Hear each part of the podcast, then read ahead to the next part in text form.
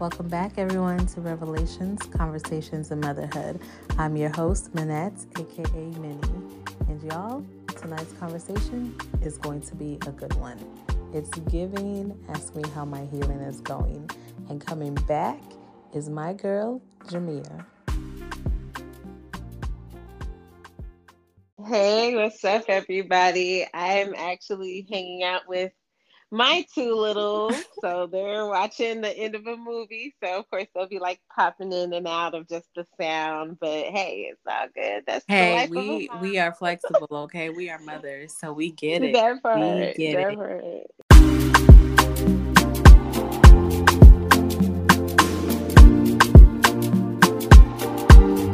So I had posed a question um, about triggers and Mother had asking folks what are some of your triggers? And I got some interesting responses, y'all. Okay. So I didn't really specify until the latter end when somebody asked me, which I thought was a good question. Are these triggers that people do to you in motherhood, or are these internal triggers? And I thought that was such a really good question. Um, so before we really get into the meat of the conversation, I want to just go through some of the responses I got. Okay. So someone said destructive or messes or waste, endless mm. work, can't get caught up no matter how hard I try. Okay, been there, still there. Um, mm-hmm. somebody else said when people tell me their opinions about how I raise my children, can I get an mm. amen? Um, mm-hmm.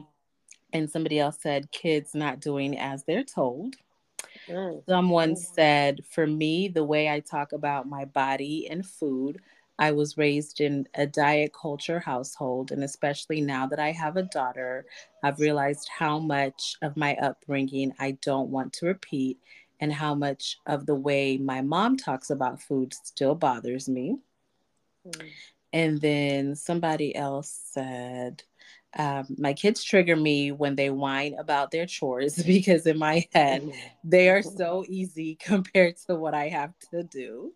Mm. And then I had a few people say, you know, back to people giving unsolicited advice when they don't have kids or when someone says something negative about my child without actually knowing them. Okay. These mm. responses were really, really good. Mm-hmm you know the purpose of the whole podcast is just like unlearning and mm-hmm. really unconditioning your mind from what we think things are supposed to be like or how we think you know parenting is like and really going through the motions of it and learning from it but i tell you what like one big part that stood out to me particularly like thinking about triggers that i've had in my life is really associated with just like unmet needs that i mm. had so, so like that, that, yeah so that's something that's uh, like for me anyway that I've really started to understand is like, yes, the triggers are there. And mm-hmm. like for me, particularly, one of my biggest triggers is when like my kids don't want to eat what I make them. Mm. I'm like, well, am I not cooking good enough? Right, like, right. making food to their taste? Like, what am I doing wrong as a mom? I can do so much but like all of these, it just spirals out of complete,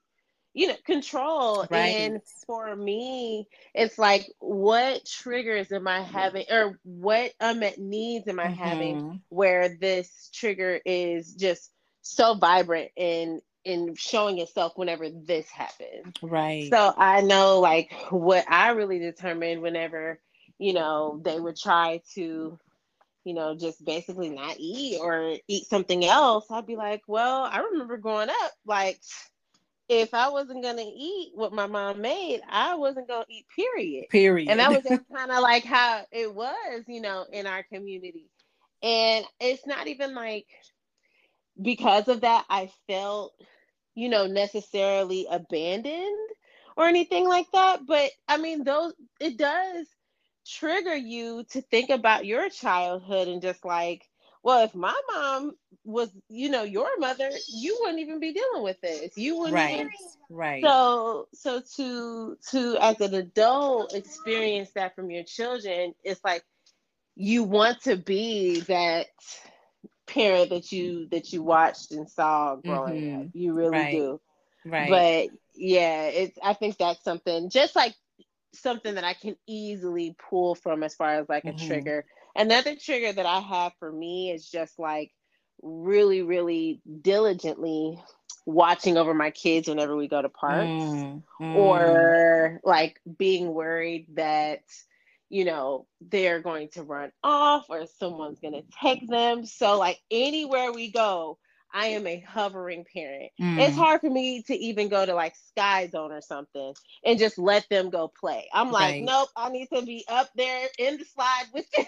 like, because it's so funny even, you say that because mm-hmm. I remember I was at a birthday party um and it was a family i mean it was a family party there were kids mm-hmm. their parents we were all having a good time um but i remember my friends t- saying to me minette are you just going to let that child be like you keep watching over her every five seconds you keep following after her but it was just so innate in me that i had to be that helicopter parent mm-hmm, um, mm-hmm, mm-hmm. because mm-hmm. dare i leave my child uh, you know alone for five seconds or um, let her be you know without me or um, go play and have fun it just was not a part of me right like I grew up, my parents were very protective over me, um, mm-hmm. especially mm-hmm. my mother. And so the idea, the notion of not being around my child or not seeing her every move or watching her every move it clicked for me that moment. Like it didn't click as in like,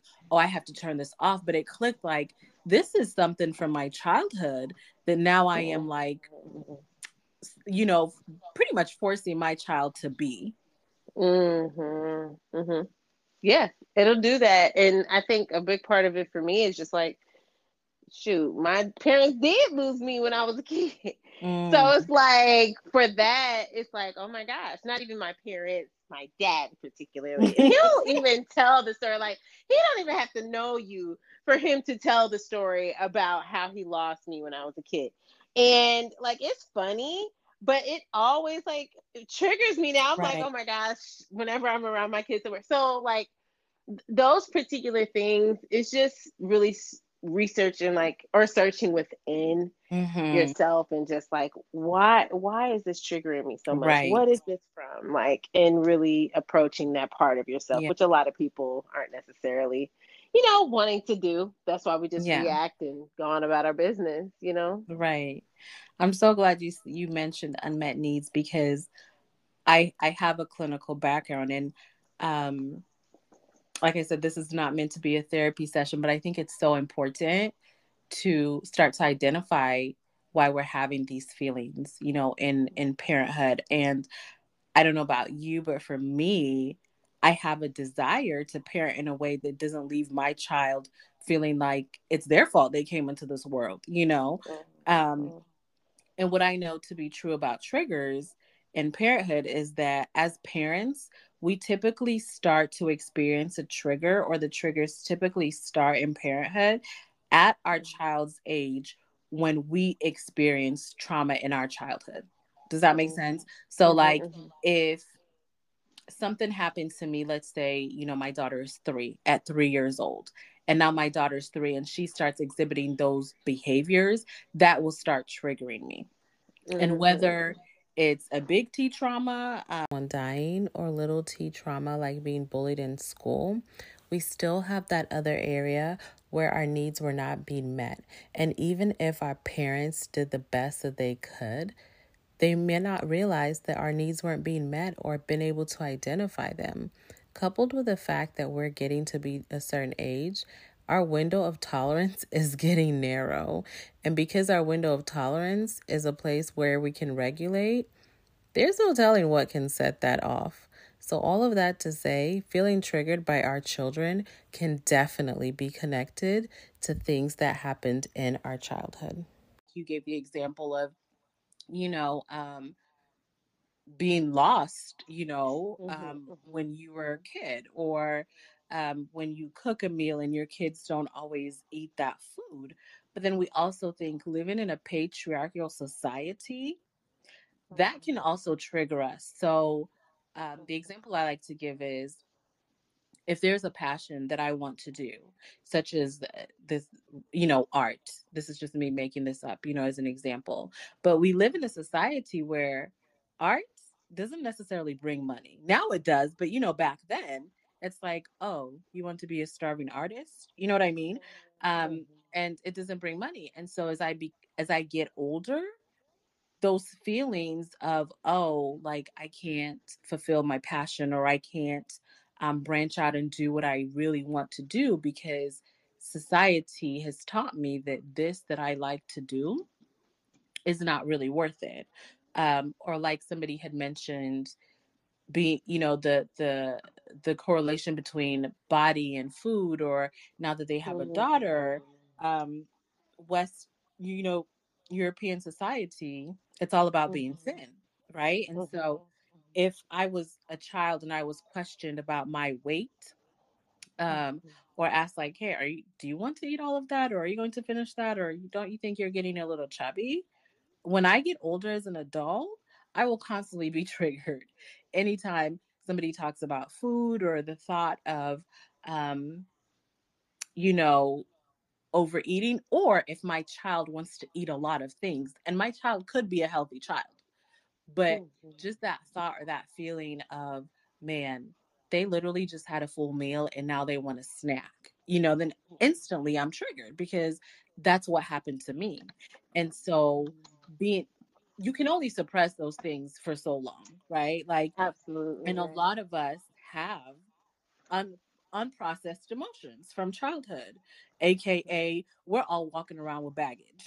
We're all walking mm-hmm. around with these unprocessed feelings and memories in our emotional backpacks, right? And mm-hmm. these are these emotional baggage and luggages that we carry. And what we're seeing as parents, as mothers, especially, eventually we will get triggered, right? Mm-hmm. Because we haven't dealt with them, we haven't processed them, we found a way which is very adaptive, but can only work for so long because we found a way to go through life suppressing them.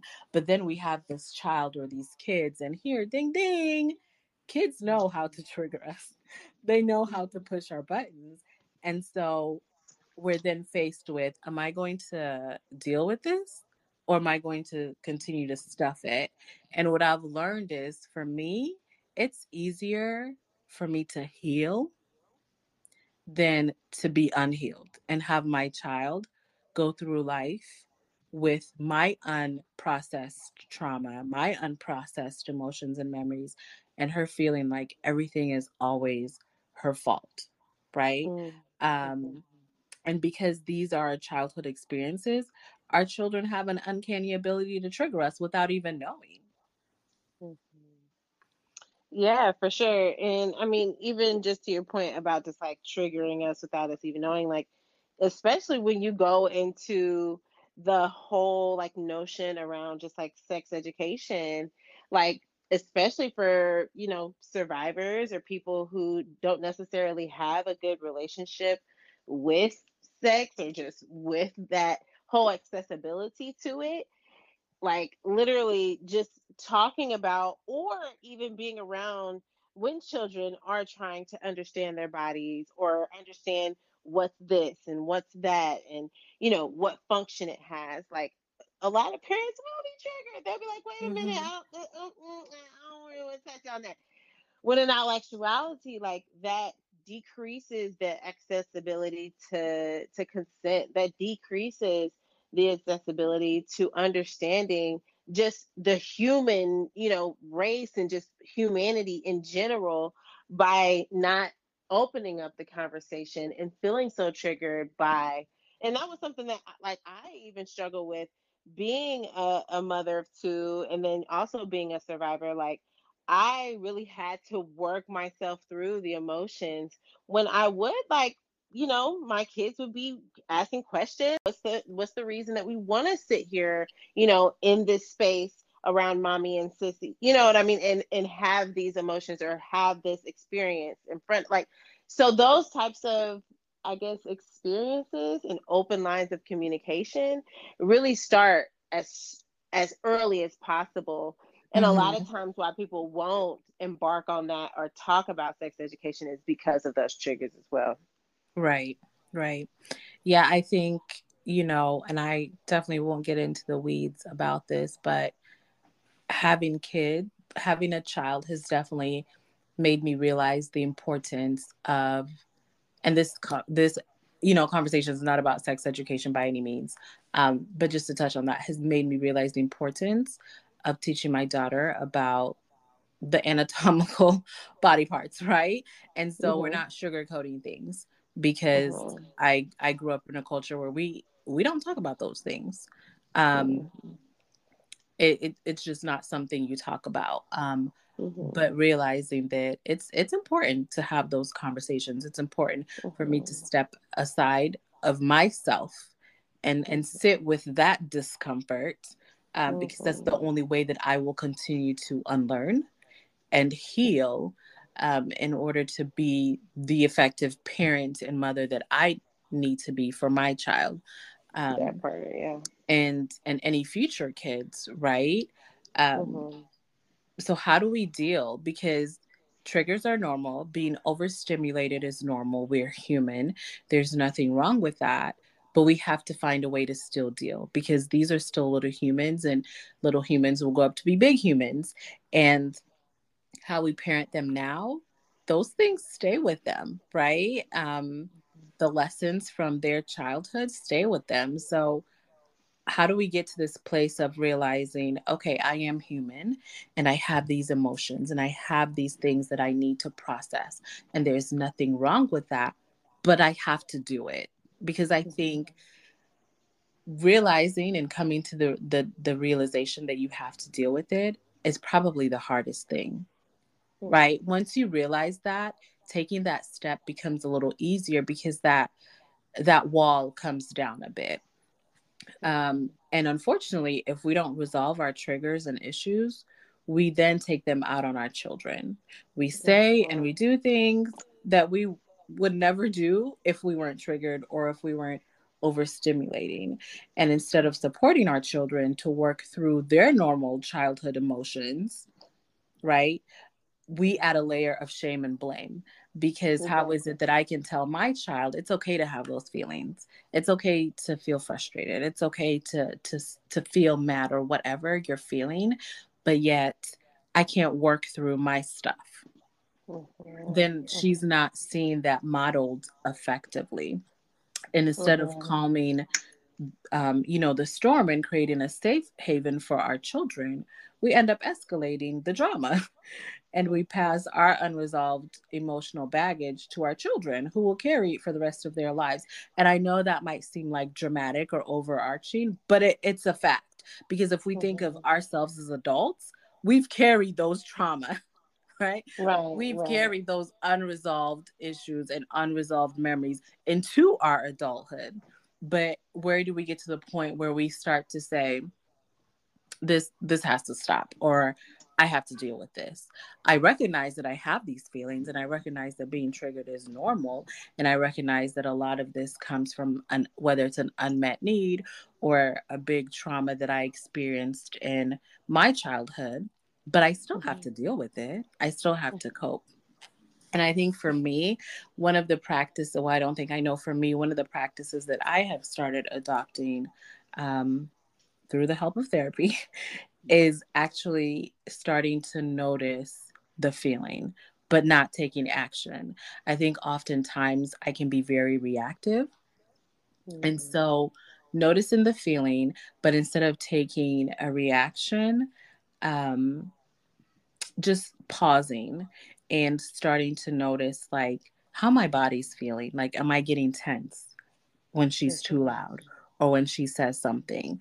Um, am I starting to feel anxious? What kind of smells are around me, right? What am I seeing? So, also taking that time to connect with nature and connect with my body.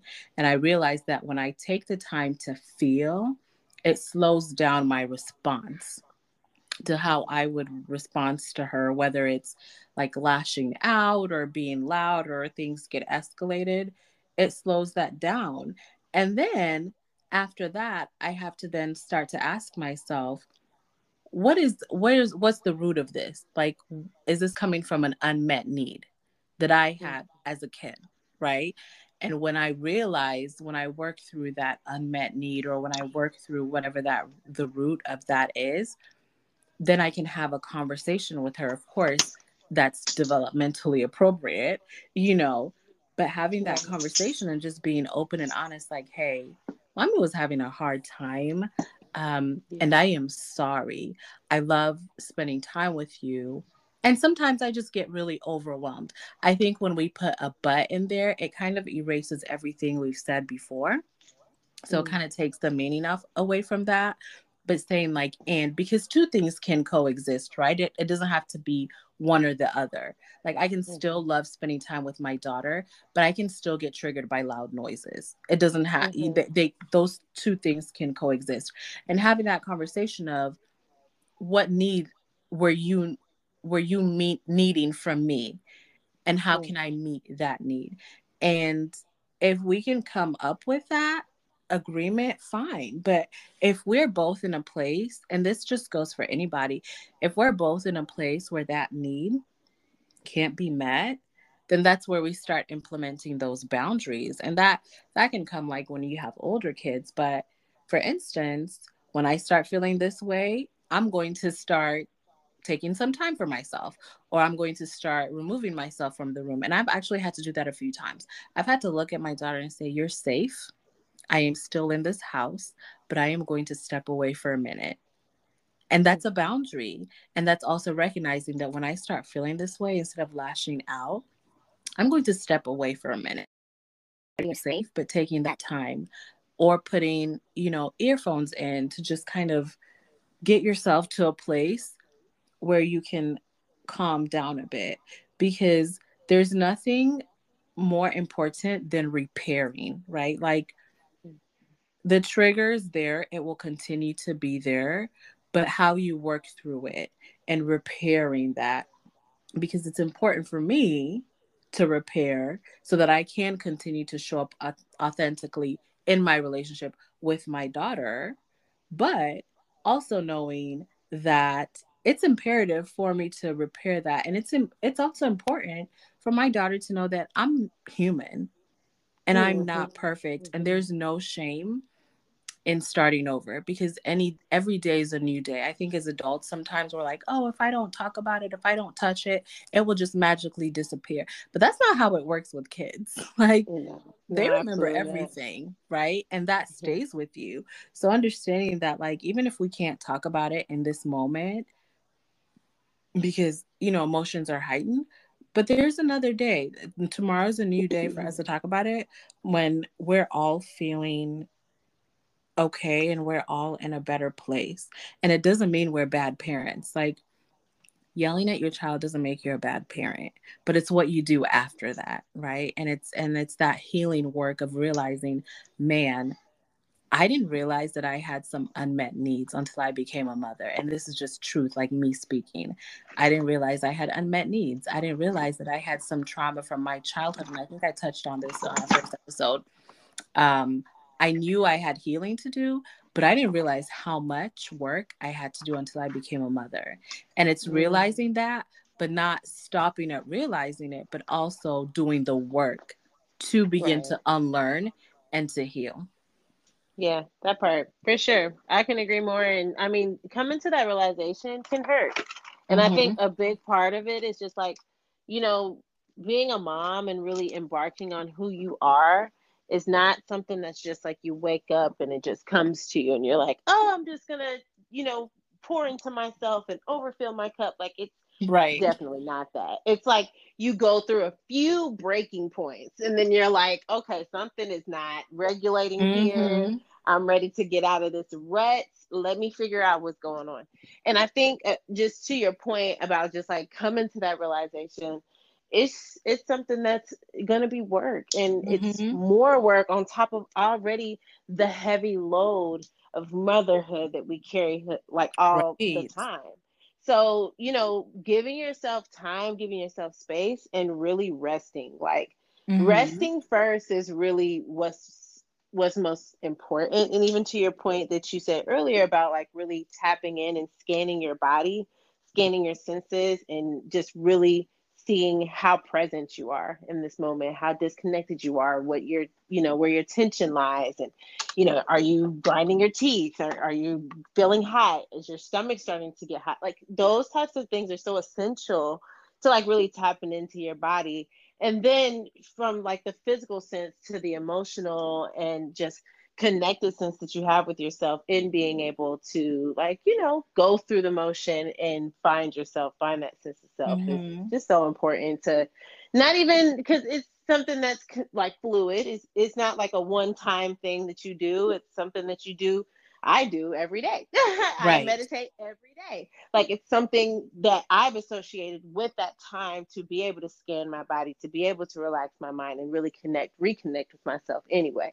So, like, it's something that can be fluid, but at least understanding what those triggers are and being able to condition your mind to when you start to feel tension, when you start mm-hmm. feeling like you need to scan your body, then being able to basically counter trigger that and like just search right within instead of just like the energy goes outward, it just goes inward. And really just sustains you because it takes so much out of you whenever you do get frustrated, whenever you do get so triggered that you're like, all these kids need to get out of my face. I'm look, gonna go crazy. Like, you look, know, like those types of things. Look, go so and sit and have a conversation with Jesus because I'm not the one today. yeah, like I, I understand. I definitely get it. So just something to like, you know, for for mothers to really keep in mind is just like, you know, searching within is amazing and something that's a must, but understanding that it's a process and to really give yourself as much grace as possible mm. and be okay with like if you're not the perfect mom today or if you're not the perfect right. mom tomorrow that it's okay because there is a new day there's new times there's new availability and there's just even more uh, ability for you to be able to have that relationship with your children for them to understand that you're human like especially now for me being a 30 year old mom like i think back to the fact that my mom had me when she was 21. So I was like nine at the time when mm-hmm. when she was 30. And I'm like, oh my gosh, like I can't even imagine right. having five children. Are you kidding me right now? like, what? And the the way that she did so like it really puts a different sense in your mind too of just like what those triggers are but then also understanding that like we are humans just as our parents were when they were younger so like giving yourself grace, giving yourself mm-hmm. time, and then apologizing to your children. Oh my goodness. Being yes. vulnerable yes. with your children. Like Absolutely. that's the part. That's the part. Absolutely. When you open up that line of vulnerability and they Boy. get to see you for who you really yeah. are, that's when they can feel comfortable within themselves and that's when they can feel safest with yeah. with your family as well. Absolutely. I would much rather apologize to my child and let her see that human side of me than walk mm-hmm. around like it doesn't even matter because right. even if she's little now, your sense of security, your sense of confidence starts at a young age. And so she will grow up feeling like I have to suppress my feelings because my mommy always did. And for me, it's just not okay. And also thinking of, we were in a whole pandemic. Okay. Mm-hmm. I know people like to forget about that, but that was very much real. And for mm-hmm. us who have little littles, yo, right. we were parenting in a whole pandemic. Okay. So let's not even talk about the triggers that came with having your child under you for mm-hmm. two years. Okay. Mm-hmm. For two years, figuring it all out pretty much without your village because where were you going to go? Who right. was going to come to you? Right. And so as we maneuver around life and different seasons, there will be different triggers that will arise, right? Like mm-hmm. pandem- pandemic brought on its own set of triggers. Mm-hmm. You go through a different phase, perhaps when you go through hardships or transitions in adulthood, that will bring on its own set of triggers. When your children get into um, like high school, that will bring its own set of triggers. I know there's a lot of parents out there that live vicariously through their children of things they mm-hmm. wish they did when their kids were that age, things they wish they accomplished but never got to, right? And so you have to understand that things will come up. But like we've been talking about, you have to take the time to feel it and acknowledge that you have those and then take the time to unlearn the things we were taught and then mm-hmm. work on that healing process and apologize. Like I stay saying I'm sorry all the time because at the end of the day, I can say I'm sorry and yell at you, but at least you and I know that we're starting over. We are starting over. And sometimes it's just it just takes you just to pause. Like it just takes a moment to just pause and not even respond. And right. that can do a world of difference. Right. So if yeah. if I am triggered and you're overstimulating me, I can just choose to look at you and turn my music up and pretend like I don't even hear what you're saying or what's happening. Mm-hmm. And exactly. you know what whatever works for you, however you cope, use that. Lean into that. For me, it's it's the word of God. For me, it's music. For me, it's journaling. Lean into that. Let let, let that be a time where mm-hmm. it's your time and your feelings and your emotions and then handle the situation after because not all situation requires a response especially in that moment right mm-hmm. and so i think if we can become less reactive but also knowing that there's grace, like you talked about. There's grace for the seasons we're going through. There's grace for the things that we went through um, as kids. And there's grace for the things that our kids are going through because we're all figuring it all out um, and just journeying together and supporting each other. There's nothing like going through this journey of motherhood and feeling like, man, I'm so alone or man i wonder if any other mother is going through this right like am i am i the only mother who yelled at her child five times today like mm-hmm. because what you see on social media is literally just five seconds into their life but you don't know what's going on behind closed doors so right right yes yeah. i agree i totally agree i totally agree all right. Well, thank you all so much for hanging in there with us. Um, please stay connected on our Instagram page at Revelations Podcast. If there is a topic that you want us to talk about, um, that you want me to cover, be sure to drop it in our DMs. And until next time, be good to yourself, be kind to yourself, and we will chat with you later. All right. Thanks, everyone. Take care. Bye.